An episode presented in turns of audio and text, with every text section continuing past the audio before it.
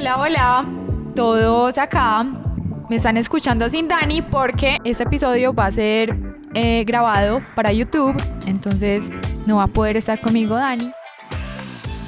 Hace como, no sé, unas semanitas atrás en Wink pusimos en las historias que era lo peor que les había pasado en el catering en una boda.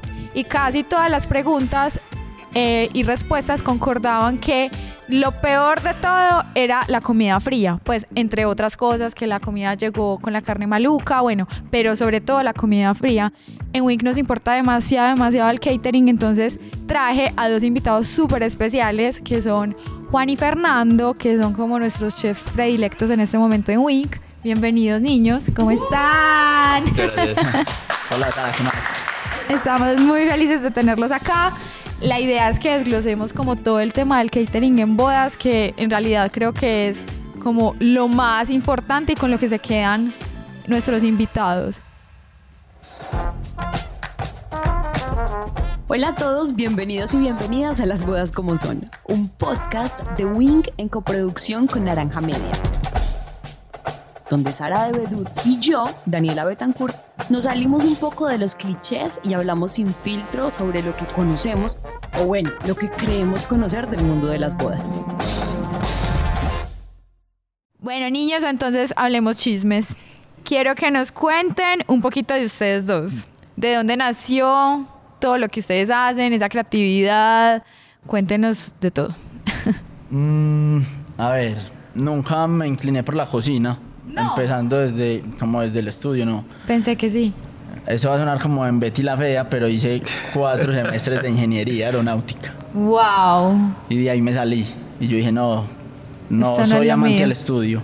Yo dije, no, para estudiar ingeniería tengo que estudiar mucho. Fue puta, impresionante. Tengo que estudiar, tengo que estudiar los domingos, tengo que trasnochar. trasnochar. Y no, pues yo no quiero eso en ese momento. Sí. Entonces, listo, me salí. Eh, y de un momento a otro dije, listo, pues la cocina sí la veo, pero miremos a ver qué tal. En realidad yo hablo con Fernando y con Andrés, que es el otro socio. Yo le digo, padre, mi pasión no es cocinar. Mi pasión es lo que hay detrás de la cocina. Eso me gusta, me gusta mucho. Wow. ¿Y tú, Fercho, sí, toda la yo vida? Sí, yo desde chiquito me acuerdo que salíamos a jugar fútbol y después el parche era irle a cocinar huevo revuelto a todos mis amigos. Y usted lo quiere con jamón, y usted con cebolla, y usted con no sé qué. Y ahí se me iba toda la tarde dándole gusto a todo el mundo, pero yo cocinando. Entonces desde ahí yo dije, no, parce, esto... Lo, que me, lo que me encanta la combinación, ir a jugar fútbol y después comer huevo revuelto. Eso me parece muy interesante. me encanta. Desde ahí empezó la cosa. Entonces, eh, yo quiero como que empecemos a hablar un poquito de esas recomendaciones que hay que tener para escoger un buen menú. Me imagino que ustedes, pues ellos incluso hicieron mi menú del matrimonio, o sea, ellos desglosaron todo, todos los gustos de nosotros, entonces cuéntanos un poquito cómo es el proceso con los novios. Eh, bueno, el proceso con los novios, digamos que nosotros, pues desde lo que hacemos o desde lo que estudiamos, empezamos con un tema de que fuera un menú personalizado para todo el mundo, porque todos tenemos gustos diferentes, a todos nos gustan cosas diferentes y sobre todo que en matrimonios, pues tú como novia o como novio estás esperando que tu menú sea diferente al de todo y por eso buscas ciertas cosas. Eh, entonces ya como partiendo desde ahí empezamos a, a trabajar en diseños de menú, en diseños de propuestas eh, pero enfocando mucho en los gustos de los novios, en los gustos como que, te gusta, cuáles son tus referentes, cuáles son tus restaurantes a los que vas frecuentemente y también mirando cuáles son los invitados que tenés, porque a la final quieres que tu boda la recuerden las 100 o 200 personas que, que vinieron. Total, eso incluso fue el ejercicio que hicimos. Ellos primero nos mandaron esas preguntas y cuando nos reunimos ustedes ya tenían como ya en qué basarse para la propuesta. Así es. Entonces ya les contamos un poquito de cómo funciona eh, ese momento creativo, porque entonces yo te pasé lo que a mí me gustaba. Entonces eh, a mí me gusta mucho el salmón, me encanta la trufa, me preguntaron cuáles eran mis restaurantes favoritos y les di como la lista. David es súper carnívoro, entonces que la carne. Eh, también queríamos como recrear como una feria americana en la parte del deck, o sea, la primera, el primer momento después de la ceremonia. Entonces ustedes nos hicieron un menú increíble increíble, entonces cuéntenos un poquito de eso. Es que el de ustedes fue muy personalizado. Sí. Creo que es lo que más disfrutamos hacer. sí.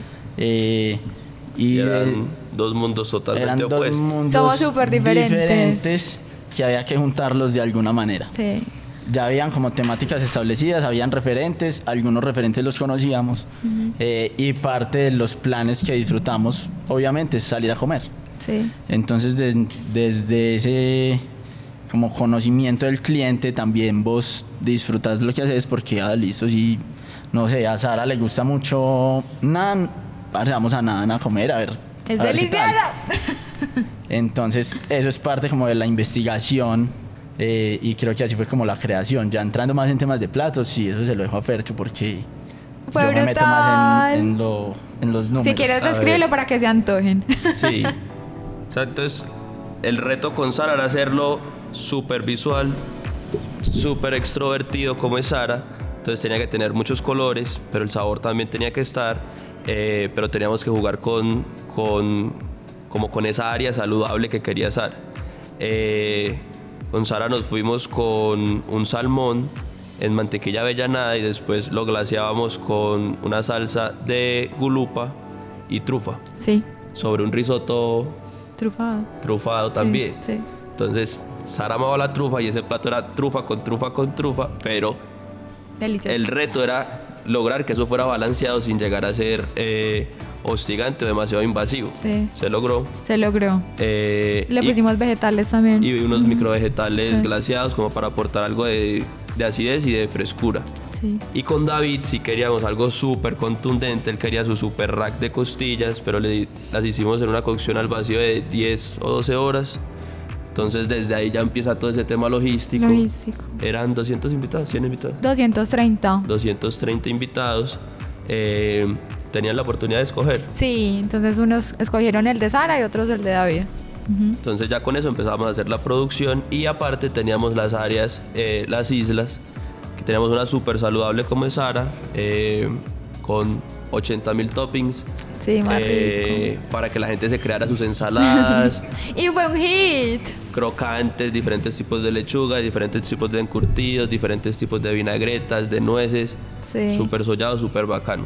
Y con David teníamos unas opciones un poquito más eh, cargaditas. Fat. Entonces seríamos unas frituras, seríamos unas papas con trufa y queso feta, súper ricas Delicioso. también. Las amó todo el mundo. Teníamos unas banderillas, teníamos, no, de todo, pero súper bacano. Un menú súper descriptivo de David y yo y fue brutal y todo el mundo lo amó. Y también lo que estabas hablando de los invitados, me imagino que hay menús que sirven para un tipo, o sea, un tipo de boda más pequeño y otros para más grandes. Entonces cuéntanos como qué recomiendan ustedes cuando hay una boda más o menos de 60 personas, otra como una maxi boda que sería por ahí 400 personas. Cuéntenos cuál es como la diferencia ahí. Sí, cada boda es un, es un mundo diferente, ¿cierto? Entonces por eso, como premisa básica, siempre tuvimos eh, hacer algo ideal para cada persona, basándonos en los gustos, en qué quieren proyectar ese día, qué quieren mostrarle a la gente y cómo quieren que recuerden ese día. Eh, ya teniendo en cuenta eso, se empieza a diseñar y miramos dónde va a ser la boda, eh, a quién va a estar dirigida, pues cómo va a ser como la edad promedio a la que va dirigida. Teniendo eso en cuenta, entonces empezamos a diseñar eh, algunas opciones. Pues no es lo mismo diseñar platos para personas de 25 años a diseñar platos para personas, no sé, de 50 años. Entonces, partiendo de eso, empieza el desarrollo y ya dependiendo del lugar, entonces vemos qué tan, o sea, qué tan buena es la cocina. Teniendo eso en cuenta, también hay que tener como ciertos factores en cuenta para, para ver cómo se desarrolla. Si tenemos cocciones largas, si tenemos cocciones al vacío, si nos vamos por res, por cerdo, eh, por pescados, eh, hay que tener todo eso en cuenta. Dónde se desarrolla, si el lugar es muy frío, si es un lugar caliente, todo eso hay que tenerlo en cuenta para que no se vaya a enfriar, para que la gente le llegue perfecto, que todo llegue tierno o que llegue, no sé, crocante, dependiendo del, del tipo de menú. Ay, no, total. Es súper importante eso del lugar porque no es lo mismo tener una boda en la playa o en una finca que en un lugar que está hecho definitivamente para eventos como es Boala, donde estamos ahora. Entonces, digamos, para una playa, porque sé que hay muchas novias que también eh, les trasnocha la idea de su menú en la playa que hay que tener como en cuenta. Pues más que todo, la distancia que van a tener que recorrer los, los meseros para llevar el plato hasta el lugar, eh, la cocina donde se va a ensamblar, qué equipos, pues con qué equipos podemos contar. Por ejemplo, acá en Boala eh, tenemos la facilidad de contar con un Rational, que es un horno combi, que nos da como varias temperaturas, varias atmósferas modificadas para lograr como resultados súper puntuales. Sí. Entonces depende mucho de con qué equipos se cuentan y las distancias. Em, si contamos con una cocina muy cerca del lugar donde se va a servir, eh, no hay que tener como tantas cosas en cuenta. Puede salir cosas muy fácil. Eh, pero si ya estamos muy distanciados, sí tendríamos que tener en cuenta las temperaturas, que no sean carnes que si pierden un poquito de temperatura pierden eh, suavidad y demás. Ok.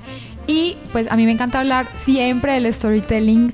Eh, ¿No les parece importante que el plato que se vaya a elegir vaya acorde como a lo que yo quiero en mi matri? ¿Cierto? Como obviamente una boda bojo, ¿les parece que pronto los platos tienen que ir como con cierta creatividad como ligada a eso?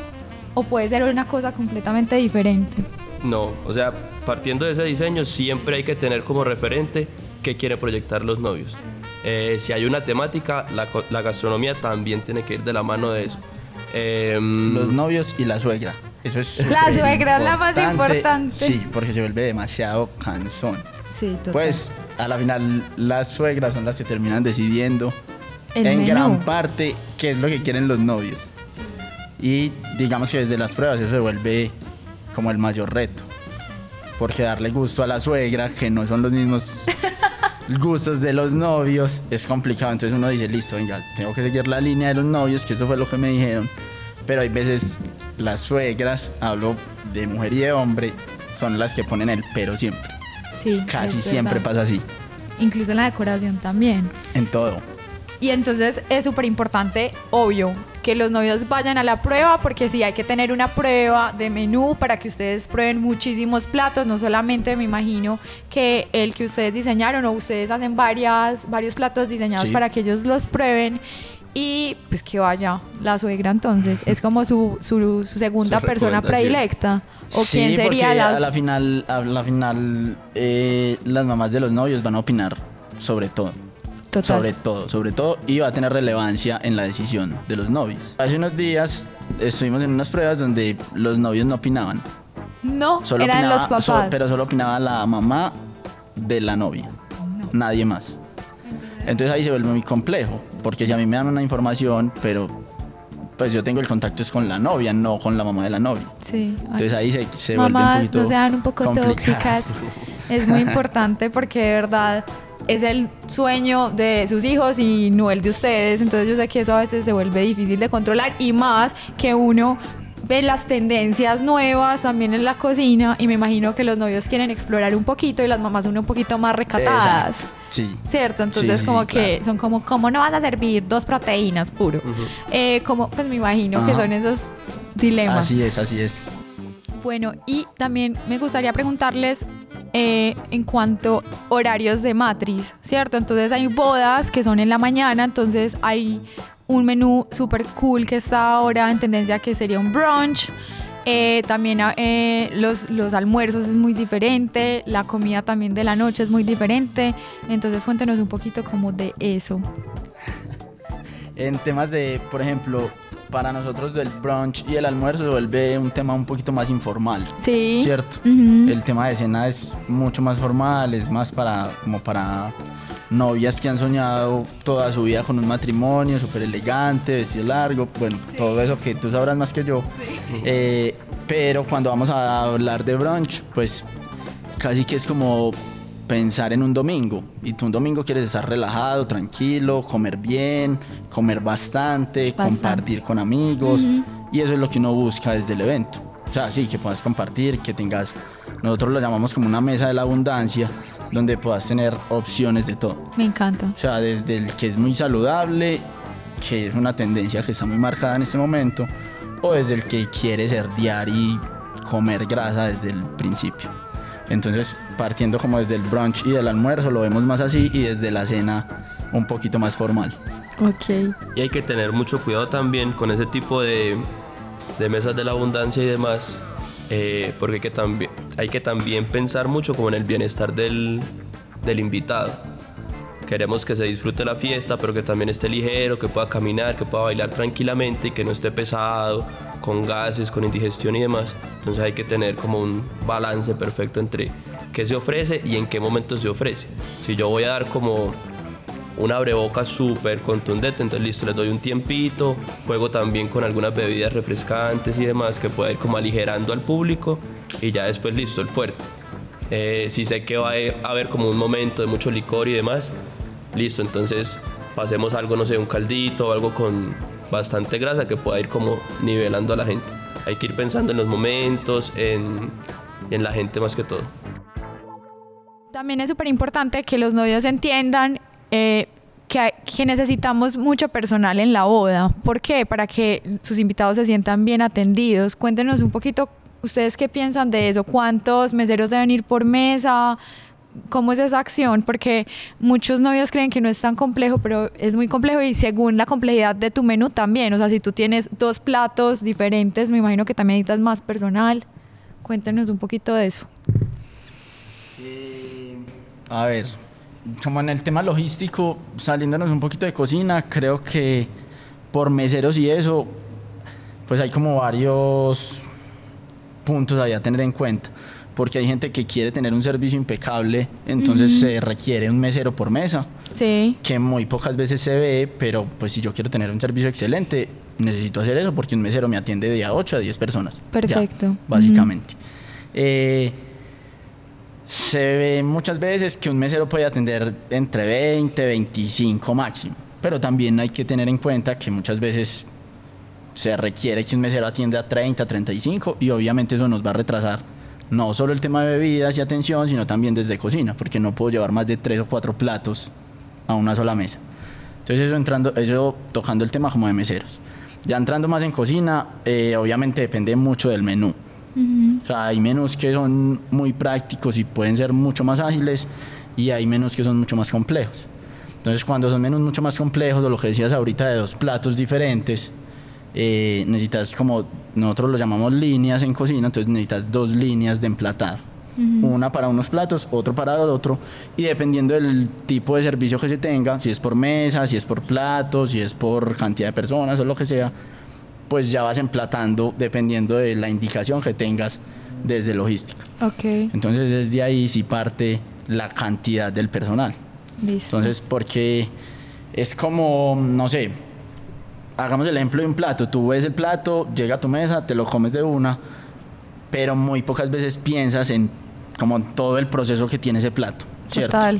Y ese plato, sí, te lo comiste en 15 minutos, pero para que ese plato llegara a tu puesto... No, pasaron horas y horas exacto, de trabajo. Dos, tres, cuatro días, sin sí. contar pruebas, sin sí. contar costos, sin contar el resto de cosas que pasan detrás. Sí. Entonces, con el personal pasa lo mismo. Hay gente que de pronto dice, hey, ¿por qué no me sale rápido?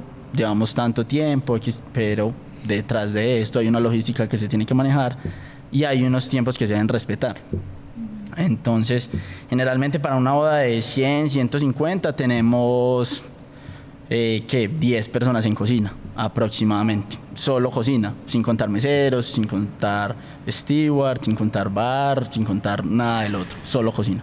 Wow, es de un montón de gente y eso también me parece bonito que lo recalquemos, que es eh, la comida de los proveedores y de los sí. y de todo el personal que hay detrás de la boda.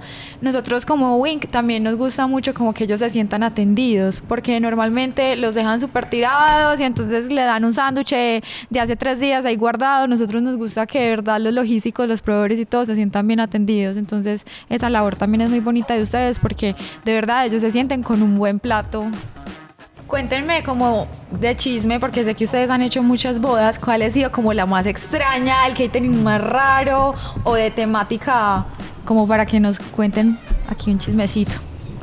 Hay uno, pues hay uno muy, muy bacano, eh, que fue de los primeros que hicimos, pero fue muy retador también, fue el matrimonio de la, de la novia, de la hermana de Juancho. Dios, qué presión tan impresionante. Entonces era de los primeros eventos que estábamos haciendo, teníamos que como un año, dos años apenas de haber iniciado y ellos querían hacer como una bitácora de viajes plasmada gastronómicamente. Dios mío. Entonces todos Muy los duro. viajes que habían realizado en pareja eh, los teníamos que transformar en platos. Entonces teníamos canapés de Francia, de Turquía, eh, de Italia. Creo que la luna de miel era en Cuba. Cuba. Entonces el plato fuerte estaba basado en Cuba. Espectacular, qué delicia. Entonces fue muy bacano, muy retador, pero nos dejó volar muchísimo como la, la La imaginación. imaginación. La aplicación sí fue un poquito más compleja, pero fue uno de, como de los más me lo bacanos. disfruté, ¿eh? Sí, exacto. pues uno se lo disfruta porque puede No, yo volar. era invitado. No Eh, ah, no, yo no, dormiste. tenía- no, yo era invitado, entonces. diseñó con nosotros y ya la producción nosotros, entonces Qué fuerte. no me tocó. Me lo imagino tan hermoso. Debe haber sido divino. ¿Y eso fue hace cuánto? Tres años. tres, Cuatro. cuatro años. Es que ustedes años. han hecho tantas cosas en tres años, o sea, la historia de ustedes es muy chévere. Niños, no, y quería, pues nosotros siempre hacemos como un recap en todos los episodios. ¿Qué hacks, qué tips le quieren dejar como a los novios para que tengan un catering excelente? Que digan, bueno, estos son los tips que les dejo para que puedan elegir su mejor opción. Yo creo que hay que estar muy eh, como alineado a lo que se quiera proyectar en la fiesta. Lo que hablábamos ahorita de si tienen alguna temática o demás, eh, tener como eso súper aterrizado. Para que el día que, que lleguemos, no sé, a las pruebas o empezar a diseñar, saber si nos tenemos que ceñir por eso. Eh, también tener súper claro el presupuesto. No es lo mismo que nos digan, eh, no sé, tenemos 25 mil pesos por persona, a que nos digan tenemos 70 mil, 80 mil, Sí. 90 mil. Eso hay que tenerlo súper claro para empezar a diseñar y que como que el- las propuestas sean súper certeras. Sí. Y nos ahorramos mucho tiempo, los novios ahorran muchos dolores de cabeza también, porque desde, desde la entrada ya les estamos proponiendo cosas que sí se adaptan totalmente a ellos. Em, y tener muy en cuenta em, la ubicación del lugar. Si ya tenemos locación eh, y claros los invitados y la hora a la que va a ser la, la fiesta, también es súper importante para todo el diseño y demás. No, esos chicos están volando. Yo creo que con eso vamos a tener el mejor catering. Incluso les quiero agradecer aquí porque David y yo fuimos muy felices con todo lo que hicieron por nosotros y de verdad hacen una labor muy, muy bonita y tener en cuenta todo eso, el equipo que hay detrás es súper importante. Entonces se los agradezco mucho. Y gracias por escucharnos. Acuérdense de seguirnos en wink.eventos. Eh, estos niños hacen unas cosas impresionantes y estaremos como mostrando varias pruebas de menú para que los vean. Y siempre gracias por escucharme. Chao. Chao. Chao.